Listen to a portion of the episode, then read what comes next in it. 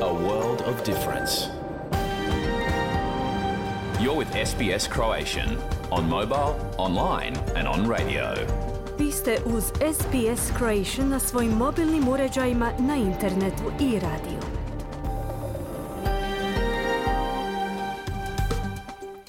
SBS odaje priznanje tradicionalnim vlasnicima zemlje s koje danas emitiramo program na hrvatskom jeziku.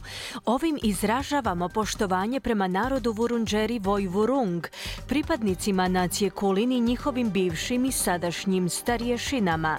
Također, odajemo priznanje tradicionalnim vlasnicima zemlje iz svih aboriđinskih naroda i naroda s otoka u Toresovom tjesnacu na čijoj zemlji slušate naš program.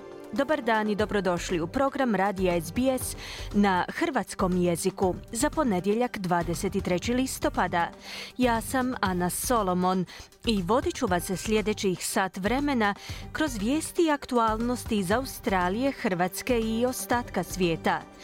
Donosimo vam danas detalje o cijepivu koje će za par dana, prvi studenog, postati dostupno za oko 5 milijuna Australaca a koje štiti od bolne reaktivacije virusa zoster, a to stanje znamo i pod imenom shingles. Australci svake godine na smetlišta pošalju više od 200 tona odjeće. Kako se izboriti s tim sve većim ekološkim problemom i kako pravilno odložiti neželjenu odjeću? Prije ovih tema čućemo vijesti iz Hrvatske. Izdvajamo novu istragu među nogometnim navijačima zbog pjevanja ustaških pjesama, te reakcije predsjednika Milanovića na dugi pritvor Dinamovih navijača u Grčkoj. O sportskim rezultatima će nas izvijestiti Željko Kovačević. Program počinjemo pregledom najvažnijih vijesti iz Australije i svijeta. Slušajte nas.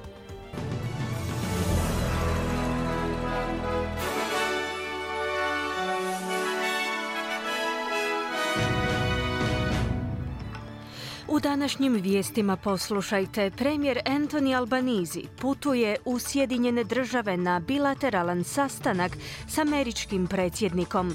Čelnik Commonwealthskih igara ponovno na saslušanju istrage o otkazivanju ovog događaja koji se treba održati 2026. godine.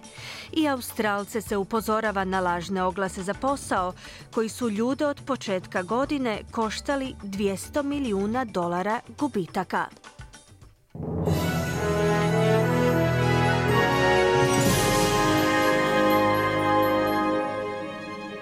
Slušate vijesti radi SBS, ja sam Ana Solomon. Započinjemo vijestima iz svijeta. Premijer Anthony Albanizi putuje u Washington, gdje će se susresti s američkim predsjednikom Joe Bidenom, nakon što je ranije najavio posjet kineskom predsjedniku Xi Jinpingu koncem godine. Tijekom svojeg susreta s Bidenom, Albanizi želi potaknuti američkog predsjednika da ostane usredotočen na Indo-Pacifičku regiju, dok se sukob između Izraela i Hamasa intenzivira. Najava o posjeti Kini je uslijedila nakon nedavno postignutog napretka u pregovorima između ove dvije nacije, a što je rezultiralo oslobađanjem australskog novinara Chung Lija te sporazuma o obustavi spora svjetske trgovinske organizacije oko kineskih carina nametnutih na uvoz australskog vina. To će biti prvi posjet nekog australskog premijera Kini u posljednjih sedam godina. Kevin Rudd, bivši premijer koji trenutačno obnaša ulogu australskog veleposlanika u Sjedinjenim državama, je za Kanal 7 kazao da će Albanizi nastaviti djelovati s ciljem zaštite nacionalnih interesa. We've got an important economic relationship with China. The Prime Minister's determination has been to stabilize the relationship with China. Njegujemo važan gospodarski odnos s Kinom. Premijer je odlučan stabilizirati odnose s Kinom, a i Sjedinjene države istovremeno isto to čine. U međuvremenu nastavit ćemo potvrđivati apsolutnu središnju ulogu našeg odnosa sa Sjedinjenim državama, poručio je Rudd. Iz Ujedinjenih naroda su kazali da je 14 kamiona koji prevoze humanitarnu pomoć, uključujući hranu i lijekove, ušlo u pojas Gaze preko graničnog prijelaza Rafa između Egipta i Gaze. Pomaci u isporuci humanitarne pomoći su uslijedili nakon njezine obustave zbog granatiranja. Glasnogovornik izraelskih obrambenih snaga je kasnije kazao da izraelski tank slučajno pucao i pogodio egipatski položaj u blizini granice s Gazom. Glasnogovornik egipatskih vojnih snaga je u svojem priopćenju objavljenom na platformi društvene mreže X, ranije poznatoj i kao Twitter, ustvrdio da je nekoliko egipatskih pripadnika pogranične straže zadobilo manje tjelesne ozljede od gelera granate koju je izraelski tank, kako tvrde u Izraelu, slučajno ispalio. U međuvremenu pojačavaju se pozivi za prekidom vatre kako bi humanitarna pomoć mogla biti dostavljena u gazu. Iz Hamasovog ministarstva zdravstva kažu da je poginulo najmanje 4600 ljudi te da je preko 14.000 njih ranjeno, otkako je Izrael započeo sa svojim zračnim napadima nakon Hamasovog napada na Izrael 7. listopada. Francesca Albanizi, posebna izvjestiteljica Ujedinjenih naroda za palestinske teritorije, je kazala da su potrebni puno veći konvoji za dostavu humanitarne pomoći za oko milijun raseljenih ljudi u Gazi, čija populacija broji 2 milijuna i 300 tisuća stanovnika. Before the 7th of October, about 500 trucks were entering Gaza and they were considered not sufficient to meet all the needs of the population. And I'm puzzled by the Prije 7. listopada oko 500 konvaja je ulazilo na područje pojasa Gaza i taj broj tada nije bio dovoljan za zadovoljavanje svih potreba tamošnjeg stanovništva. Potpuno sam zbunjena činjenicom da međunarodna zajednica ne vidi postojanje potrebe za hitnim prekidom sukoba iz izjavila je Albanizi. Obitelji nekih Hamasovih taoca koji su zadržani tijekom upada u Izrael pozivaju na međunarodnu akciju kako bi ih se pustilo na slobodu. Članovi obitelji su se susreli s izraelskim predsjednikom Isaacom Herzogom, prilikom čega su pozvali na dostavljanje medicinske pomoći za preko 200 talaca koje je Hamas zarobio svojim napadima na Izrael 7. listopada. Iz izraelske vlade kažu da je u napadima poginulo najmanje 1400 osoba, te da je 212 talaca trenutačno zadržano u Gazi. Hamas je u međuvremenu pustio na slobodu dvije taotkinje, Juliet i Natalie Ranan, inače američke državljanke. Jonathan Polin, otac 23-godišnjeg taoca Herša Goldberga Polina, je pozvao svjetske vlade da pomognu u oslobađanju ostalih talaca, od kojih su većina strani državljani. We're asking for everybody around the world, foreign ministers from the 30 countries where there are hostages, to scream, let Tražimo od svih vlada svijeta, odnosno od svih 30 zemalja čiji su državljani Hamasovi taoci da pomognu u procesu upućivanja medicinske skrbi za dvjestotinjak talaca te u njihovom puštanju na slobodu, kazao je Polin. Slušate vijesti radi SBS, nastavljamo vijestima iz zemlje. Čelnik Commonwealthskih igara će se ponovno pojaviti na saslušanju u sklopu istrage koja istražuje zbog čega je viktorijska vlada odlučila otkazati ovaj događaj koji se treba održati 2026. godine. Kreb Phillips će se, dok i dalje traje potraga za novim domaćinom igara, tijekom današnjeg dana po treći puta pojaviti na saslušanju istrage Viktorijskog parlamenta. Podsjetimo, Viktorijska vlada je otkazala igre koje su se trebale održati u regionalnim dijelovima države u srpnju 2024. navodeći da su se prvotni procijenjeni troškovi povećali s 2,6 milijardi na čak 7 milijarde dolara. Iz viktorijske vlade su umeđu vremenu pristali isplatiti organizatorima 380 milijuna dolara odštete, dok je Philips predložio održavanje igara u smanjenom obimu te odgađanje njihovog održavanja do 2027. kako bi se potencijalnom domaćinu omogućilo više vremena za pripremu. Rezultati posljednjeg istraživanja upućuju na činjenicu da se gotovo polovica stanovništva osjeća tjeskobno zbog mogućnosti gladovanja uslijed visokih cijena hrane. Ovogodišnje izvješće organizacije Food Bank pod nazivom Hunger Report otkriva da je čak 48% opće populacije tjeskobno ili da je u nemogućnosti uspostaviti stalan pristup odgovarajućoj hrani. Izvješće ukazuje na podatak da se oko 3,7 milijuna australskih kućanstava u posljednjih 12 mjeseci suočilo s nesigurnošću opskrbe hranom, a što je povećanje od 3% u odnosu na prethodnu godinu. Brianna Casey, direktorica organizacije Food Bank Australia, je kazala da je kriza životnih troškova u tolikoj mjeri teška da čak niti zaposlenje ne jamči ljudima da neće ostati gladni. We know that we are seeing people who are younger. We know we are seeing people who are employed. A job is no longer a defense. Sve više vidimo mlade, ali i zaposlene ljude. Posao više ne znači jamstvo da nećete ostati gladni, a zbog čega se ovdje u Food Banku suočavamo s nekim doista velikim izazovima u smislu zadovoljavanja potreba za prehrambenim proizvodima. Isto tako, uviđamo potrebu za promjenom načina na koji dosežemo zajednice, budući da nam se sada obraća veliki broj mladih stručnjaka, ističe Casey.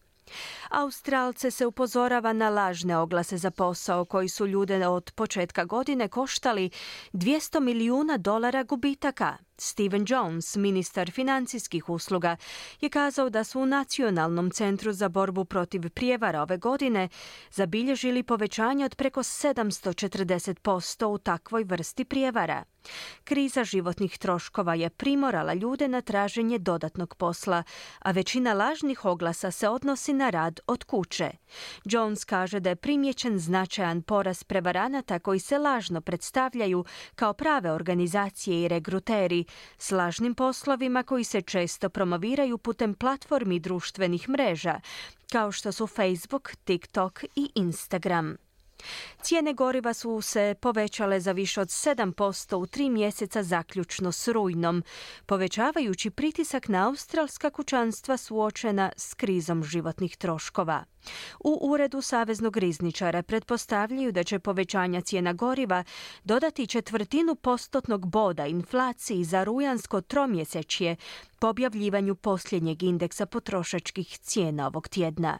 Također, pretpostavlja se da će sukob između Izraela i Hamasa na Bliskom istoku također dodatno podići globalne cijene nafte. Međutim, taj detalj će biti izostavljen iz izvješća o inflaciji za mjesec rujan.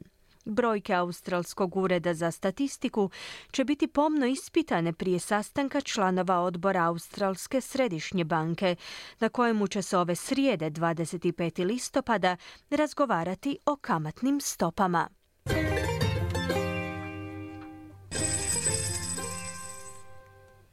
Danas jedan australski dolar vrijedi 0,63 američkih dolara, 0,60 eura te 0,52 britanske funte. I na koncu kakvo nas vrijeme očekuje tijekom današnjeg dana u većim gradovima Australije. Pert uglavnom sunčano uz najvišu dnevnu temperaturu do 22 stupnja Celzija. Adelaide slični vremenski uvjeti uglavnom sunčano i 25 stupnjeva. Melbourne sunčano 19. Hobart očekuje manje pljuskove te 19 stupnjeva. Canberra uglavnom sunčano 24. Sydney sunčano 26. Brisbane djelomično na oblaka 32 i na posljedku Darwin gdje će prevladavati mogućnost pljuskova uz najvišu dnevnu temperaturu do 34 stupnja Celzija. Slušali ste vijesti radija SBS. Za više vijesti posjetite SBS News.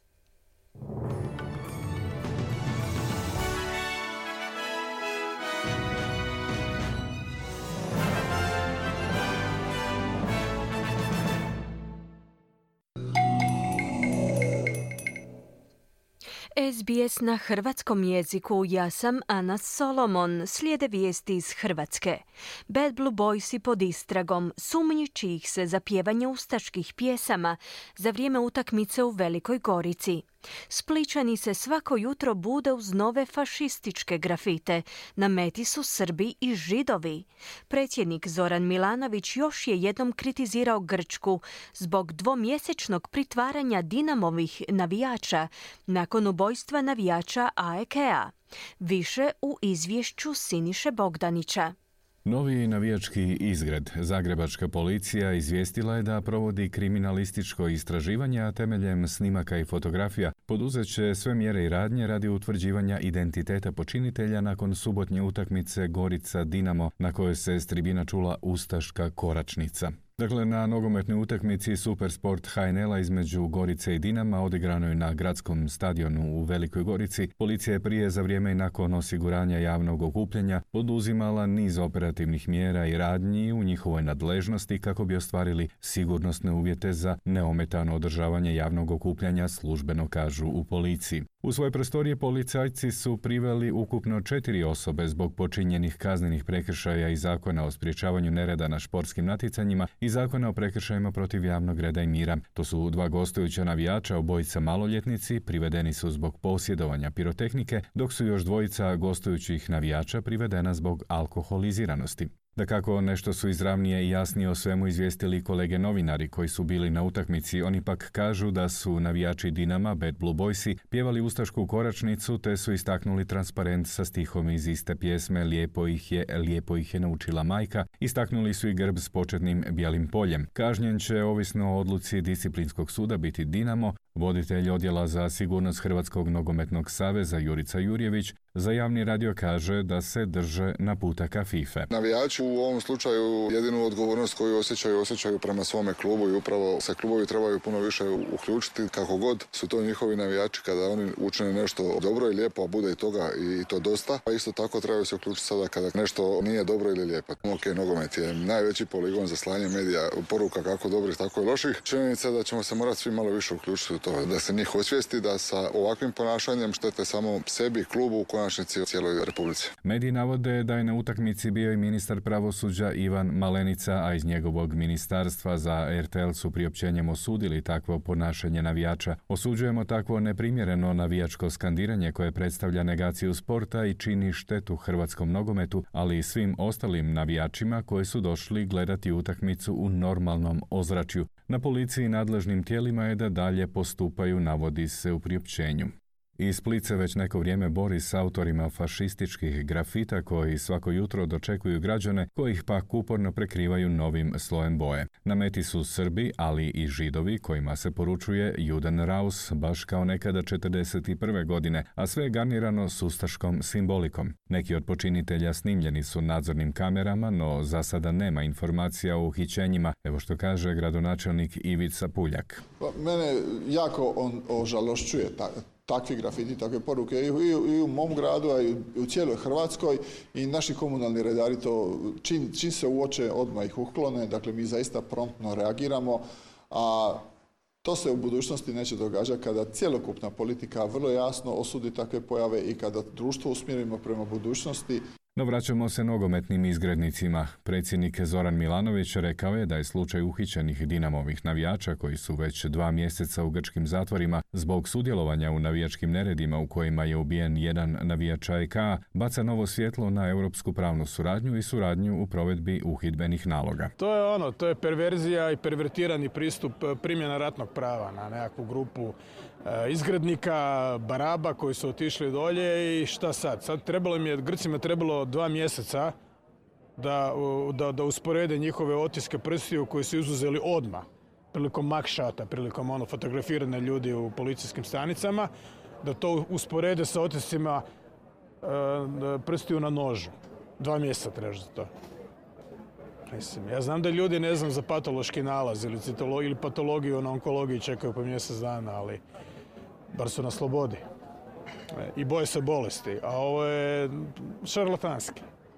Šta, šta drugo da kažem? Da je to vladavina prava. Pa šta ih nisu pustili u Hrvatsku ako vjeruju hrvatskim vlastima da će hrvatske vlasti postupiti po nalogu? Ne? Milanović, inače oštar kritičar grčkih sudbenih vlasti, smatra da su grčki suci trebali ispitati Bad Blue Boyse i nakon toga ih predati hrvatskom pravosuđu, pa po završetku istrage i vještačenja, kaže, mogli su ih tražiti natrag. Ti ljudi su sasvim nepotrebno bili dva mjeseca u zatvoru u, u Grčkoj.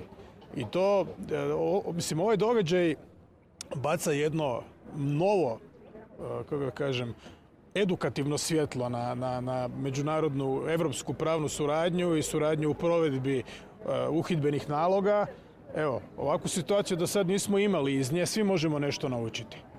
Na primjer, da se pod pritiskom domaće javnosti i domaće političke agende nekih ljudi i očekivanja domaće populacije, na primjer u Grčkoj, može dogoditi ovakva situacija.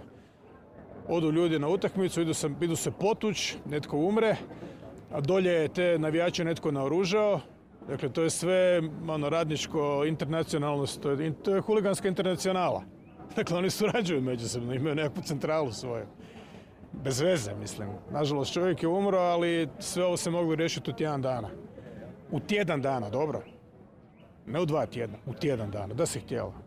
Jedna vijest iz susjedstva. Diljem svijeta traju prosvjedi zbog rata Izraela i Hamasa. U Hrvatskoj jučer nije bilo prosvjeda, no u Sarajevu se okupilo nekoliko tisuća ljudi koji su prosvjedovali protiv Izraela. Okupljenije među njima je bila i gradonačelnica Sarajeva su poručili da ih izraelsko djelovanje jako podsjeća na period agresije na BiH, genocid u Srebrenici, opsadu Sarajeva, te teroriziranje i granatiranje nedužnih civila među kojima su djeca uz izvrtanje činjenica u korist agresora. Evo što je zabilježio HRT među prosvjednicima.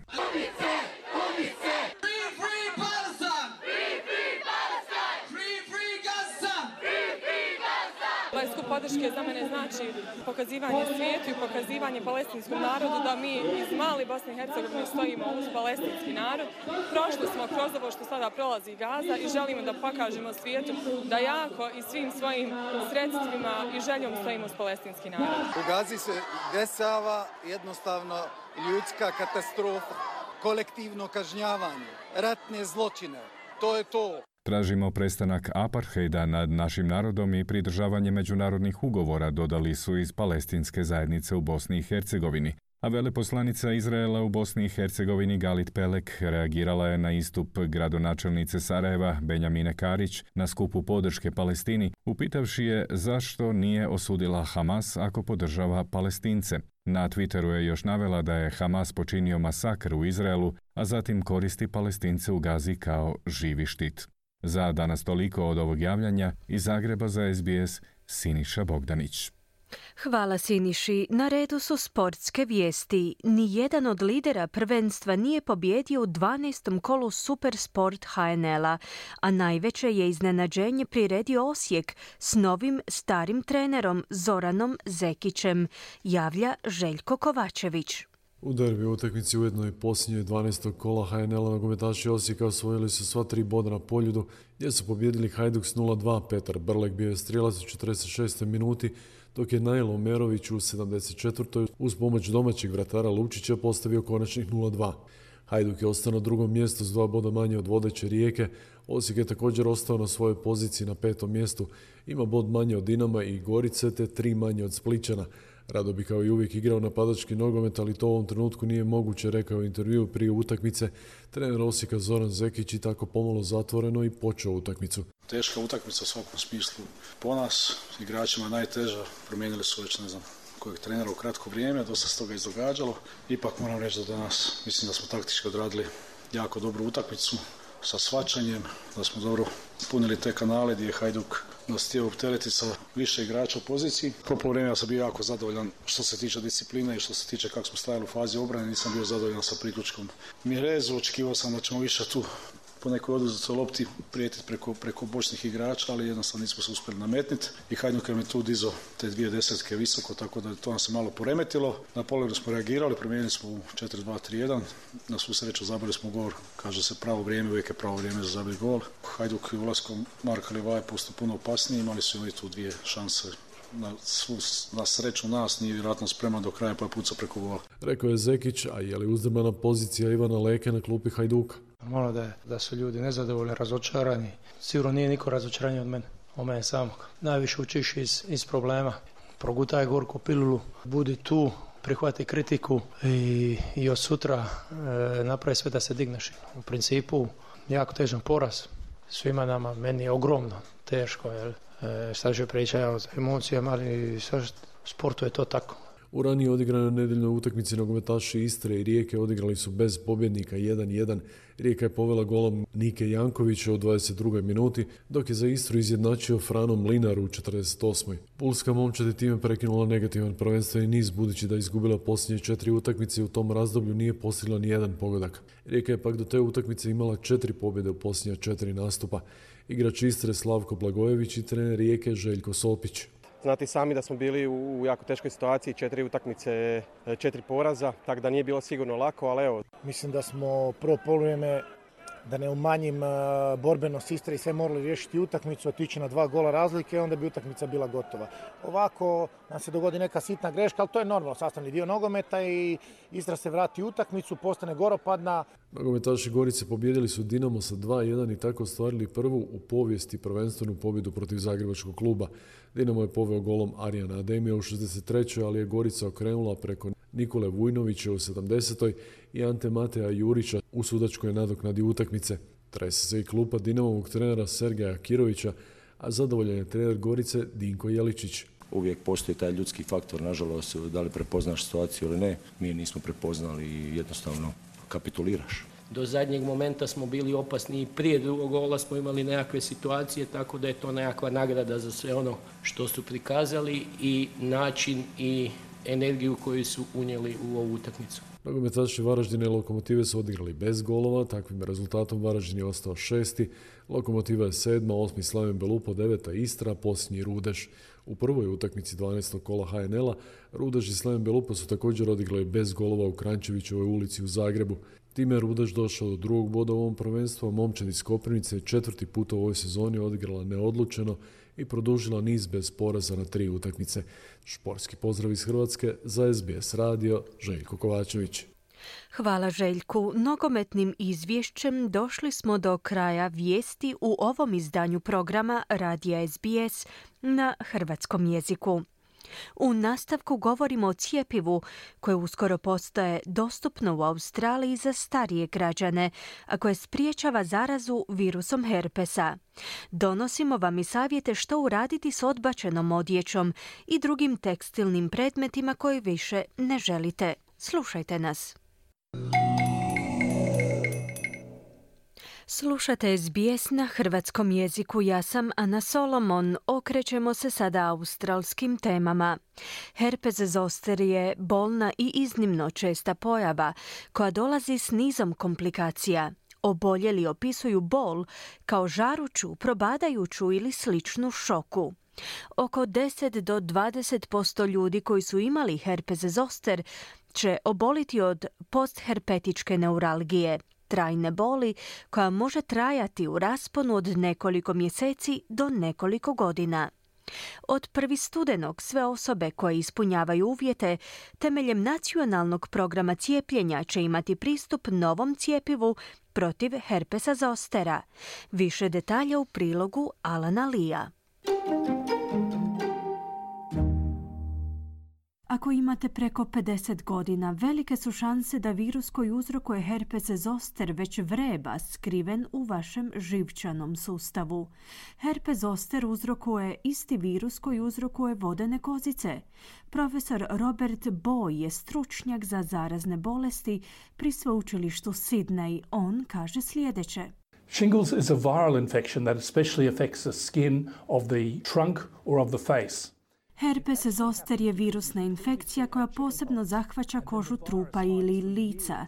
To se zapravo događa jer ste prethodno preboljeli vodene kozice, a potom se virus godinama skriva u vašem živčanom sustavu. Gotovo svi su imali vodene kozice do svoje 50. godine života. Herpes zoster pogađa jednog od tri Australca tijekom života.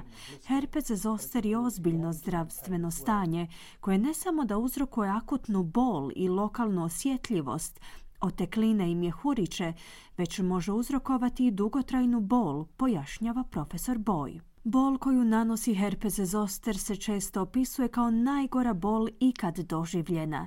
Wendy je oboljela od herpes zostera u 64. godini života. The pain level to start with in the, in the first few days Razina boli u početku u prvih nekoliko dana nije bila značajna i ne bih kazala da je bila iscrpljujuća na bilo koji način, no to je bio tek početak. U ovom gornjem dijelu mojih prsa osjetila sam probadajuću, goruću bol. Posjetila sam liječnika nekoliko puta, budući da mi je bilo teško spavati, osobito ako je nešto dodirivalo taj osip. Čak i nošenje odjeće na mojoj koži je bilo bolno iskustvo. Morala sam paziti što odjevam, trebala sam paziti na mnoštvo stvari i prilično sam se neudobno osjećala dugo vremena, prisjeća se Der. Uobičajena je zabluda da će netko tko vodi zdrav način života biti pod malim rizikom od razvoja herpesa zostera. Međutim, to nije istina. Otprilike svaka treća osoba će tijekom života oboliti od herpesa zostera. No, postoji još jedna zabluda koja kaže da herpes zoster možete dobiti samo jednom u životu. Ni to nije istina. Profesor Boj kaže da ljudi sa starenjem postaju sve više izloženi riziku od postherpetičke neuralgije, koja može trajati godinama. Postherpetic neuralgia is the pain that you get after shingles. It lasts for at least three months and in some people for years. Postherpetična neuralgija je bol koju dobijete nakon herpesa zostera. Traje najmanje tri mjeseca, a kod nekih ljudi godinama. Oko 10 do 20% ljudi koji su imali herpes zoster će oboliti od postherpetičke neuralgije, odnosno boli na mjestu osipa taj rizik raste sa starenjem. Dakle, ako ste u 70. ili 80. godina života i obolite od herpes zostera, pod 20% ste rizikom od razvoja boli koja traje mjesecima, a ponekad čak i godinama nakon prvotnog osipa, pojašnjava Boj. Julia Jones je izvršna direktorica organizacije Pain Australia, zagovaračkog tijela koje radi na poboljšanju kvalitete života ljudi koji žive s boli. Ona kaže da herpes zoster predstavlja značajan teret australskoj zajednici. So the problem with pain is it, it reduces people, it brings them home, it, it makes them afraid to move and to um, be active. Dakle, problem s boli je što ona uvelike utječe na ponašanje ljudi. Bol kod ljudi prouzrokuje strah od kretanja i bilo kakvih fizičkih aktivnosti. Bol koju prouzrokuje herpes zoster je ljudima dobro poznata. Ljudi zbog te boli ne žele izaći iz kuće. Dakle, želimo svjedočiti promjenama u sustavima koji podupiru zdravlje ljudi te koji će povećati njihov angažman kako bi bili fizički aktivni, odnosno da postanu aktivna radna snaga. Ne želimo svjedočiti ranom umirovljenju ljudi. Ne želimo vidjeti kako se aktivnost ljudi umanjuje u ovakvim uvjetima. Naša bi zajednica pozdravila sva poboljšanja po tom pitanju, naglašava Jones. Od prvog studenog u sklopu vladinog nacionalnog programa cijepljenja će biti uvršteno novo cijepivo Shingrix za prevenciju herpes zostera i postherpetičke neuralgije. To je neživo cijepivo, što znači da se ne može replicirati u tijelu i izazvati bolest, čak ni kod ljudi s oslabljenim imunološkim sustavom. Cijepivo pruža desetogodišnju zaštitu i učinkovitije je od cijepiva koje je trenutačno dostupno u sklopu nacionalnog programa cijepljenja. Cijepivo Shingrix će biti dostupno svim ljudima starijima od 65 godina, aboriđinima i stanovnicima otočja Toresovog tjesnaca starijim od 50 godina te osobama s oslabljenim imunološkim sustavom u dobi od 18 godina naviše s visokim rizikom od oboljenja od te bolesti. Julia Jones pozdravlja ovaj potez. This is a really good start to getting people to continue with their working lives. Ovo je stvarno dobar početak u poticanju ljudi da nastave sa svojim radnim vijekom, da svoje obitelji drže na okupu aktivnima i zadovoljnima i da budu uzori budućim generacijama. Dakle, neminovno je da će ljudi obolijevati, no činjenica jest da u ovoj zemlji možemo puno bolje djelovati po pitanju izbjegavanja i tretiranja vidljivih oboljenja, na posljedku je izjavila Jones. Stručnjaci potiču obitelji da započnu razgovore sa svojim voljenima kako bi podigli svijest o tome koliko herpes zoster može biti bolan i iscrpljujuć. Čuli ste prilog Alana Lija o cijepivu koje prvi studenog postaje besplatno za oko 5 milijuna Australaca. Nakratko ćemo predahnuti uz glazbu, a u nastavku govorimo o odlaganju neželjene odjeće u Australiji. Ostanite uz program Radija SBS na hrvatskom jeziku. Vi ste uz SBS na hrvatskom jeziku, ja sam Ana Solomon. Jeste li znali da Australci svake godine bace više od 200 tona tekstilnog otpada koji završi na odlagalištu? To iznosi prosječno 10 kg odjeće po osobi. Međutim, recikliranjem, doniranjem ili zamjenom neželjene odjeće možemo pomoći u suzbijanju krize tekstilnog otpada u Australiji. Prilog Melise Kompanjoni za naš je program pripremila Mirna Primorac. Modna industrija jedna je od najvećih zagađivača okoliša. Australsko modno vijeće izvještava da prosječno svake godine kupimo 56 novih komada odjeće.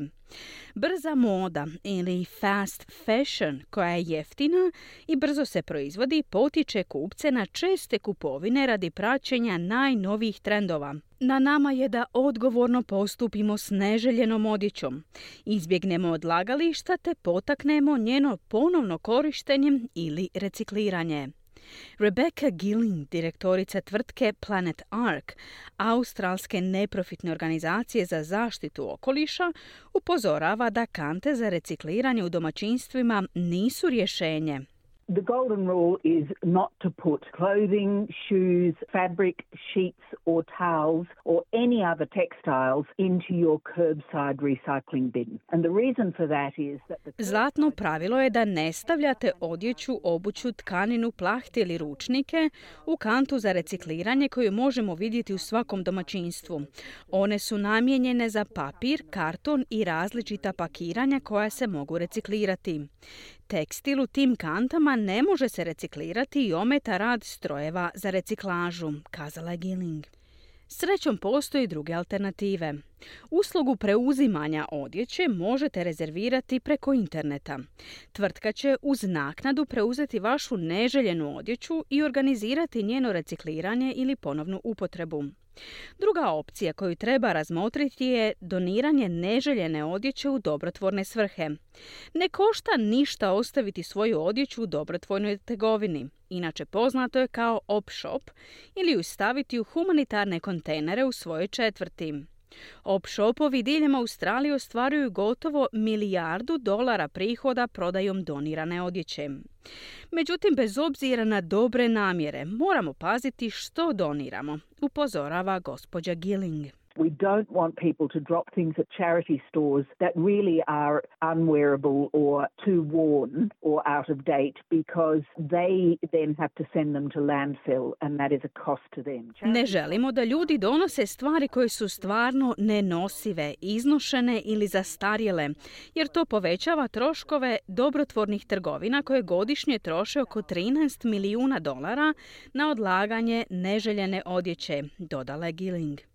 Omer Soker, izvršni direktor organizacije koja se bavi recikliranjem materijala za dobrotvorne svrhe, Charitable Recycling Australia, predlaže test kvalitete donacija.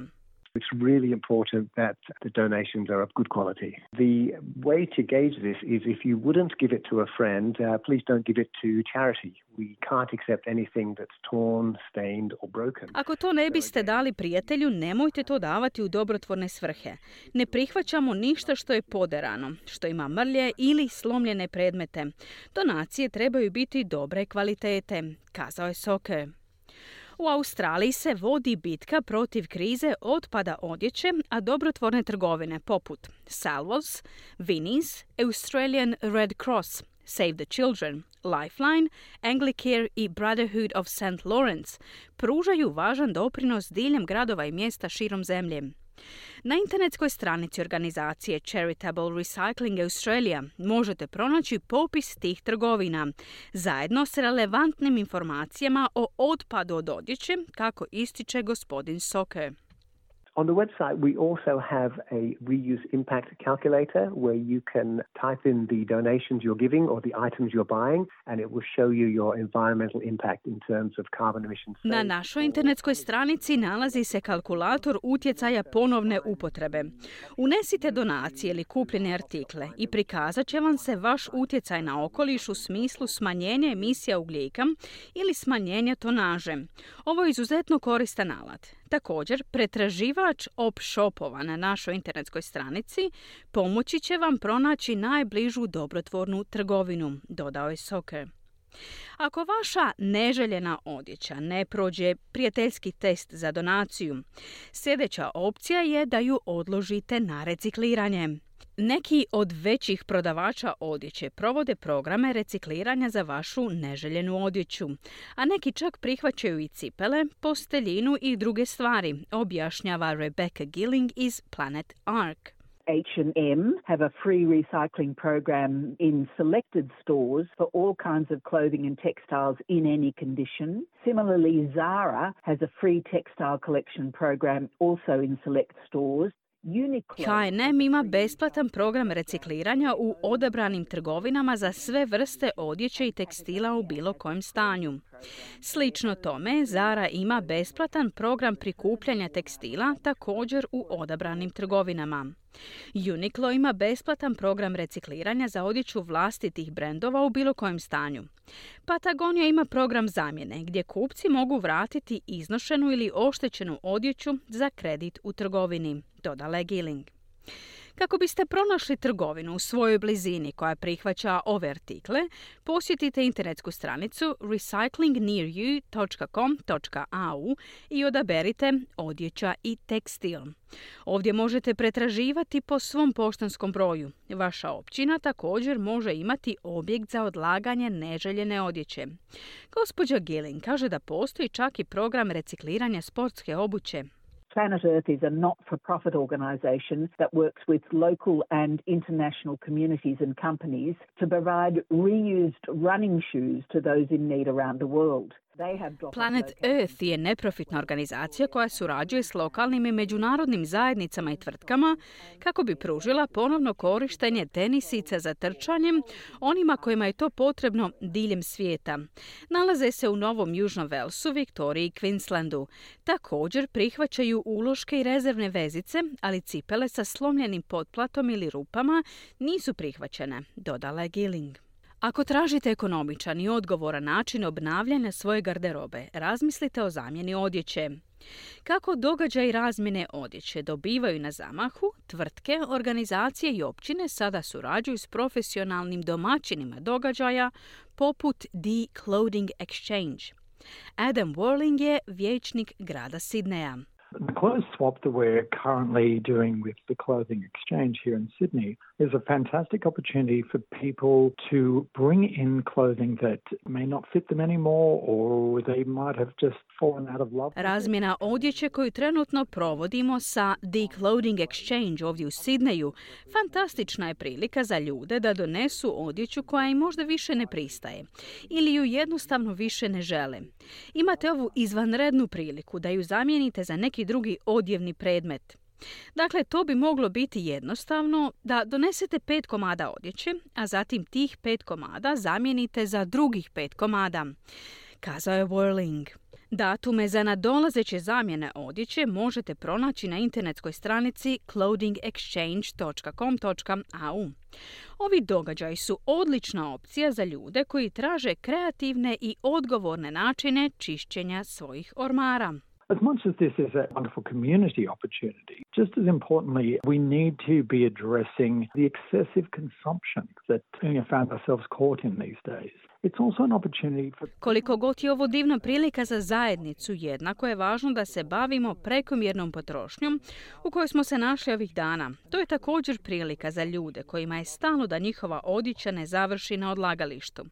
Dakle, ono što radimo je da odjeću držimo podalje od smeća i zapravo dajemo nekome priliku da voli nešto što ste vi nekada voljeli, dodaje Whirling. Također je važno razmotriti cijeli životni ciklus naše odjeće. Organizacija Charitable Recycling Australia zagovara kružno gospodarstvo u kojem smanjujemo potrošnju te ponovno koristimo i recikliramo kad god možemo. Gospodin Soker objašnjava da kružno gospodarstvo zapravo znači minimiziranje upotrebe neobnovljivih materijala. What that means for clothes is buy the items that you really need, make them last, repair them, and when it's time to let go of them, donate them to charity so they can find another home if they're in good condition or if they're Što to znači za odjeću? Kupujte samo stvari koje vam zaista trebaju. Činite ih dugotrajnima, popravljajte ih i kada dođe vrijeme da ih se riješite, donirajte ih u dobrotvorne svrhe kako bi mogle pronaći novi dom ako su u dobrom stanju. Ako su u lošem stanju ili ih treba odbaciti, pronađite odgovarajući put. Dakle, zapravo je važno biti odgovoran, brinuti se o svojoj odjeći i zatim je odgovorno donirati. Na posljedku je kazao Soker. Čuli ste Mirnu Primorac s prilogom Melise Kompanjoni. Podsjećamo vas pred kraj programa na vijesti koje su obilježile ponedjeljak 23. listopada.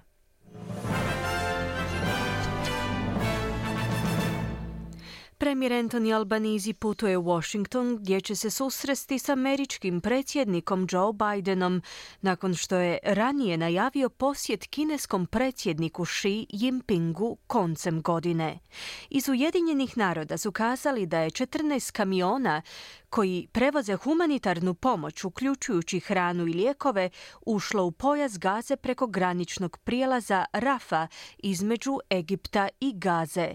Čelnik Commonwealthskih igara Craig Phillips će se ponovno pojaviti na saslušanju u sklopu istrage koja istražuje zbog čega je viktorijska vlada odlučila otkazati ovaj događaj koji se treba održati 2026. godine. Australce se poziva na lažne oglase za posao koji su ljude od početka godine koštali 20 milijuna dolara gubitaka i Bad Blue Boysi pod istragom sumnjići ih se za pjevanje ustaških pjesama za vrijeme utakmice u Velikoj Gorici.